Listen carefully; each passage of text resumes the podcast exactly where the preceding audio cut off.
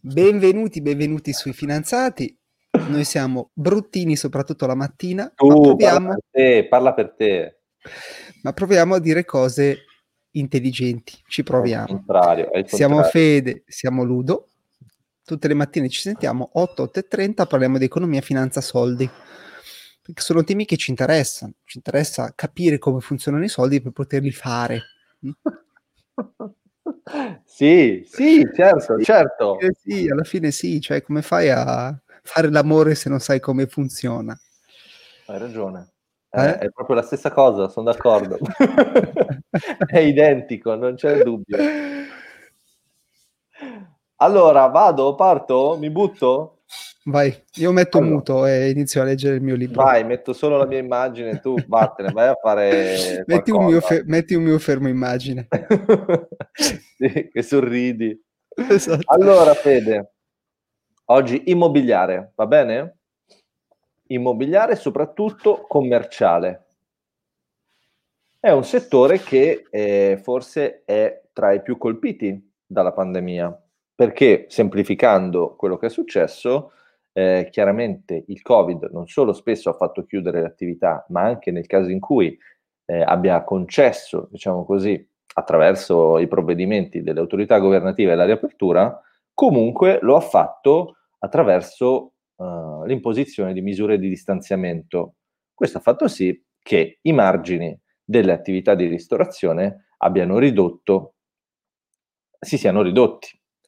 Ehm, questo articolo dell'Economist, che è l'articolo che eh, gentilmente eh, l'Economist mi ha fatto leggere semplicemente facendo un, un'email, cioè tu fai l'account e puoi leggere 5 articoli al mese. Comunque, eh, parla di apocalisse dell'affitto. A me piace sempre trovare dei temi leggeri, capito? La mattina, voi ascoltatori, Chiaro. state andando a lavoro, io voglio parlarvi di apocalisse, capito? Apocalisse della Voglio, voglio che voi diciate cazzo, però. Cazzo, però era partita bene sta giornata, adesso è No. andata nella direzione opposta. Apocalisse. Vai. Apocalisse. Poi ehm, c'è un tema di, ehm, di simpatia, nel senso tu così a pelle preferisci il proprietario dell'immobile o chi paga l'affitto? Cioè i camerieri o i proprietari? Beh, l'umano tende a simpatizzare per il debole, per il povero. Quindi, Quindi il tu? proprietario. Tu i No, quindi no, quindi l'affittuario, l'affittuario. Beh, in questa fase però paradossalmente non hai detto una sciocchezza perché eh, il proprietario eh, è abbastanza l'anello debole. Beh, ma Ehm, c'ha l'immobile. sì, perché poi vedremo anche chi sono i, i proprietari. Abbiamo un grafico che vado a sottoporre all'attenzione dei nostri spettatori, ma anche dei, ehm, degli spettatori e degli ascoltatori, Mi che come vedi, eh sì, parla del mercato immobiliare, in particolare fa vedere quali sono eh, i volumi del settore dell'immobiliare a partire dal 2000 al 2010 e la stima del 2020. E come vedi è un settore florido perché sia negli Stati Uniti che in Europa che in Cina che in tutto il mondo come eh, aggregato il settore è in crescita soprattutto dal 2010 al 2020 si va dagli Stati Uniti che hanno aumentato dal 5 al 10 ehm, come crescita percentuale, così come l'Europa dal 5 all'8 e la Cina da uno 0,1 al quasi 0,5. Perché è un settore ehm, florido? Perché come al solito, come è abbastanza intuibile, garantisce un flusso di cassa abbastanza sicuro, perché comunque nel caso in cui il conduttore non sia in grado di fornire l'affitto è abbastanza facile cambiare eh, conduttore e sostituirlo con un altro e per di più ehm, i flussi di cassa a loro volta erano sostenuti da eh, flussi di cassa derivanti dalle commerciali che era si può dire abbastanza florida una concentrazione de, eh, di compratori all'interno dei centri urbani, diciamo così, un, quindi una, un aumento della domanda, con l'aumento della domanda mh, tanti servizi e così via. Sì, c'è da dire che, parte che scuserò, forse sentirete un trapano. Ci sta. Ma Eh, mi sarei mia sentito nonna sta facendo qualche lavoro in cucina. esatto, Ehm, solo senza. sì, no, però eh, il, il boom degli e-commerce, il boom del commercio online, mh, probabilmente non aiuta molto gli affitti commerciali, che dici? Tra l'altro, tra l'altro, e questo si ricollega al discorso del, dell'altro ieri, se non sbaglio. Um, quello che noi probabilmente vedremo in modo abbastanza intuibile è che eh, siccome ci sarà, almeno nel breve, una riduzione eh, della domanda di investimenti nell'immobiliare, proprio perché diventano più, più rischiosi, eh, gli investitori probabilmente porteranno i loro fondi via da questo settore e li porteranno in altri settori. Quindi siamo di fronte a probabilmente una svalutazione del mercato immobiliare per ciò che riguarda il settore commerciale. Ehm, un po' di storia. Dopo la crisi del 2007-2009 eh, erano tre i fattori principali che avevano garantito un'esplosione del settore immobiliare. Il primo era quello dei bassi interessi, perché come al solito, come sappiamo, nel momento in cui c'è una crisi finanziaria, eh, c'è un aumento di liquidità. Le banche centrali cercano di stimolare i consumi, aumento di liquidità, bassi interessi. Secondo punto, eh, tanti immobili da ristrutturare. Una crisi, una crisi finanziaria eh, porta a una diminuzione del numero dei contratti di locazione perché eh, c'è meno tendenza di investimento ehm, e di conseguenza gli immobili perdono, perdono valore. La somma di questi due fattori con l'aggiunta della, dell'alta domanda che comunque è stata data dalla, dalla ripresa dell'attività dopo la crisi del 2007-2009, ha portato a dei ritorni eh, sicuri per il settore immobiliare, che come abbiamo visto nel grafico, nel grafico precedente è cresciuto a partire dal 2010 fino al 2020. Vado a mostrare il secondo grafico ehm, che penso potrebbe essere di interesse per i nostri spetto- spettatori, ascoltatori, che come vedi fa vedere che l'overall uh, internal rate of return, quindi uh, il tasso non di lo ritorno. vedo, eh? Non lo vedi? Oh, scusami. Stream, ecco, ora dovresti vederlo. Fa parlare, fa, scusa, mostra che, eh, come dire, la linea rossa, overall, ah, parla di un internal rate of return, quindi un, uh, un tasso di ritorno interno sull'investimento di circa l'11% per ciò che riguarda la media. Eh, il top, mh, mm, quindi quello più mh, mm, profittevole, attorno al 14% e quello meno profittevole attorno al 5%. Comunque un settore che, a parte una, una piccola mh, mm, dire, caduta nel 2015, è, ehm, è sicuramente stato profittevole. Quindi in media l'investimento in un immobile commerciale rende il 10% annuo. Esattamente, fino al, insomma, in questo grafico 2017. Probabilmente i dati successivi sono anche, sono anche superiori, perché, eh, come dicevamo, e come diremo soprattutto, siamo arrivati quasi al culmine di questa, del valore di questo settore economico. Torniamo al nostro ragionamento. Eh, stiamo parlando appunto dell'11% di ehm, internal rate of return, tra l'altro ehm, calibrato sull'inflazione. Perché questo si verificava? Perché solitamente i contratti di locazione ad uso commerciale sono contratti che hanno una durata molto lunga, spesso anche ventennale. Quindi tu che sei un investitore, metti i soldi là, te ne dimentichi praticamente e salvo pandemie, diciamo così, dovresti essere sicuro di quello che eh, succederà al tuo capitale. Ehm, su questo aggiungi la poca volatilità, perché sai che il flusso di cassa è sempre lo stesso, non dipende dal eh, variare degli incassi del conduttore. Adesso cerchiamo di capire chi sono gli investitori nel settore immobiliare su scala mondiale. Eh, nel grafico 3, che adesso vado a farti vedere, mamma mia Fede, oggi quanti grafici, eh? Mamma mia, mi fanno impazzire i grafici. Mi fanno impazzire, no, tra l'altro ringraziamo l'Economist a cui stiamo prendendo a piene a mani basse. A mani basse, sì. Vedi, questo grafico, i Rent Seekers, parla del fatto che sono eh, i due più uno, diciamo così, i principali attori del settore. In primo luogo le società assicurative. Sì. Poi abbiamo i fondi pensioni che soprattutto in America eh, privati hanno, come vedi, forse la, la voce del, del, leone all'interno del grafico. E infine i fondi pensioni pubblici hanno una average allocation, quindi un'allocazione dei loro patrimoni pari a circa, ti direi, 6-7% a guardare il grafico in, sì. in real estate. Quindi stiamo parlando eh, di una grande fetta. Sì, del, qua però vedo che parla solo di real estate, non in realtà di commercial real estate. Sì, questo è vero, parla di real estate.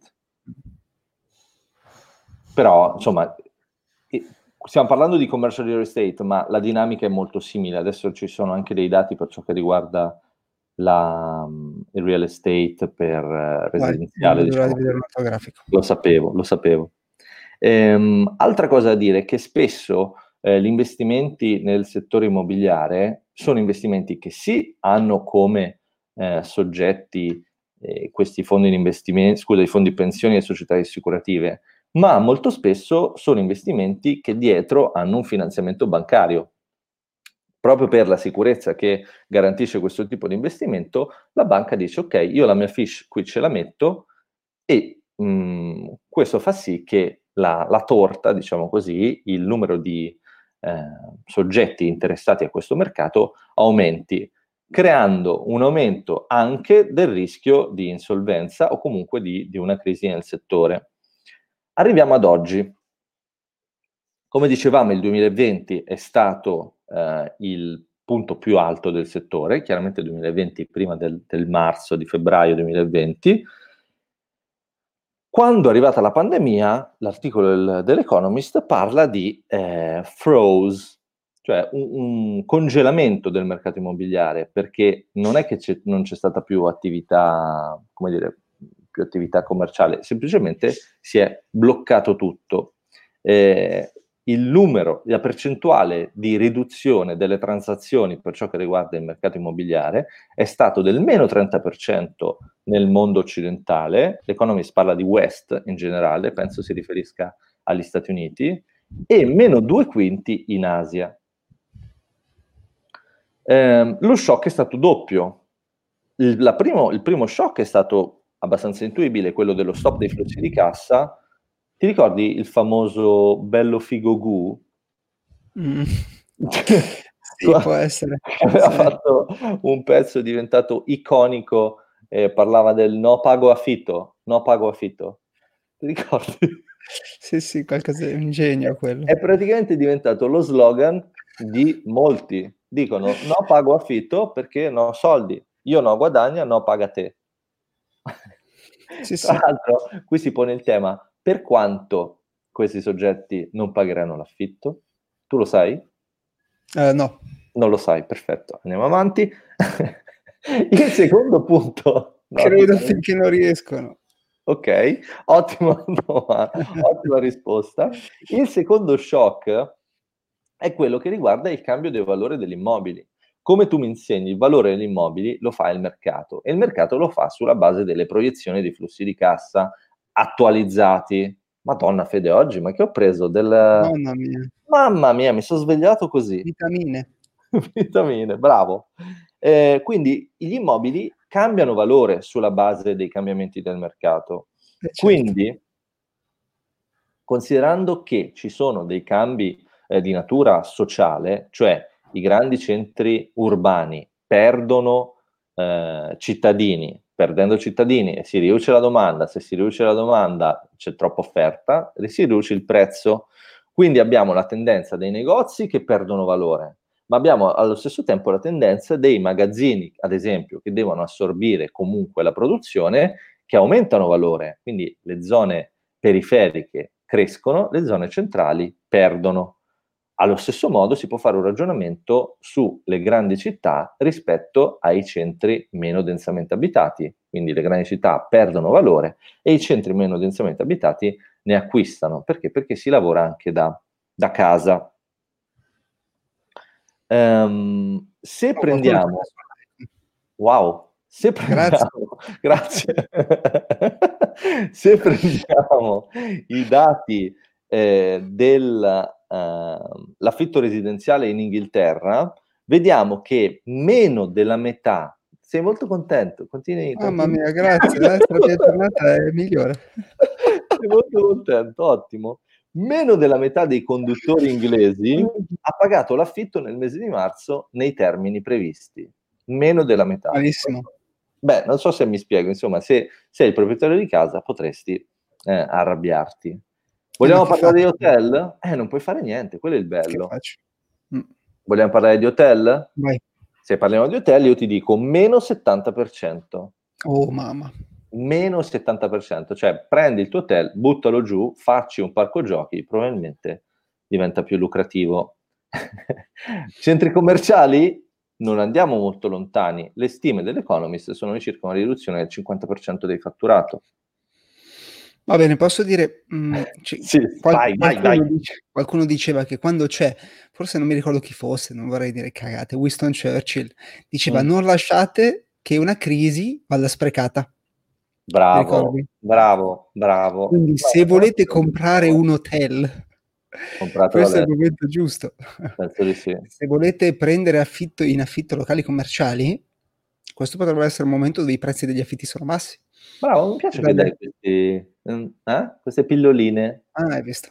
Mi piace. Sarà il like che mi ha galvanizzato. allora, qual è il risultato di tutto questo ambaradan? Che eh, oltre a um, gli investitori, diciamo così, abbiamo i problemi, come dicevamo anche prima, per le banche, perché eh, ah. i bilanci bancari non solo hanno un problema come dire, di, di secondo livello, per cui arrivano, eh, i flussi di cassa non arrivano perché a sua volta il proprietario del, dell'immobile non è più in grado di restituire parte del debito perché non glielo dà il conduttore, ma le garanzie che stanno alla base dei loro eh, crediti perdono l'immobile valore. Stesso. Eh, l'immobile stesso perde valore e di conseguenza loro a bilancio dovranno scrivere, dovranno modificare il valore di, questo, di questa garanzia. Diminuendone il valore. È un bel problema. Eh, ma questo è quello che è successo con la crisi dei subprime Esattamente. nel 2008. Però c'è da dire che eh, in questo caso sembra che su scala mondiale eh, si sia imparata la lezione cioè i ratio imposti dalle autorità eh, governative o legislative, normative, vogliamo dire così, eh, sono, sono, più rigidi, anche se adesso, come abbiamo visto un po' di tempo fa, eh, si è cercato di eh, mollare un po' il cordone per favorire un po' di liquidità per le banche. Andiamo a vedere il quarto grafico, Fede. Oggi ti sto massacrando tutte le tue energie utilizzate per questo podcast, il quarto grafico parla della, eh, loro lo chiamano delinquency rate, penso che eh, l'idea si... Ma ti ricordi che delinquency ne avevamo parlato con... Uh, io ho fatto il podcast sulle automobili, sul mercato dell'auto. Sì, sì. Avevo parlato del quando un uh, pagamento è delinquent. Sì. Quando, un, uh, quando chi deve i soldi, un debitore, è delinquent, vuol dire che non sta pagando, è in ritardo. Sì. Ti ricordi? Sì, sì, mi ricordo. Bravo. Quindi in ritardo abbiamo, eh, non so, questo grafico per, per, per, i nostri ascoltatori nel podcast, perché insomma se siete in video lo, lo, lo vedete bene, abbiamo un, un, grafico impressionante, per cui abbiamo una tendenza abbastanza negativa, ribassista, ribassista fino al 2020. Quindi per... Cioè, Vai, vai tu. Quindi sì, sì, c'è i grafici c'è una bomba. Mamma mia, è una tendenza ribassista per cui fino a inizio 2020 il, il numero di, um, di, di, paga, di debitori delinquent, per cui in ritardo sui real estate, era molto basso, quindi un trend ribassista. Si è arrivato praticamente, mi sembra di vedere, a un 2%, un 1% sì, di, sì. di debitori in ritardo. Dal 2020 e credo che il Covid possa aver contribuito, ma poi me lo confermerai tu, c'è uno schizzo oh, verticale verso l'alto, praticamente arriviamo a percentuali come il 6, 20, 15, 10%. dipende dal tipo di, di, real estate che sì, esatto. Sì, per diciamo cui... che sono lodging. Cos'è lodging? Lodging, boh, residenziale? Residenziale. Mm, Poi cioè. industriale, affitto al dettaglio, quindi negozi, retail e poi uffici. Uffici, sì. Questo secondo me è un grafico, è un grafico interessante. Andiamo sì. veloce perché siamo al limite della sopportazione. Livello attenzione 30 secondi, siamo a 20 minuti, quindi sicuramente io non ce la faccio più. esatto, stiamo vai, parlando vai. da soli. Ehm,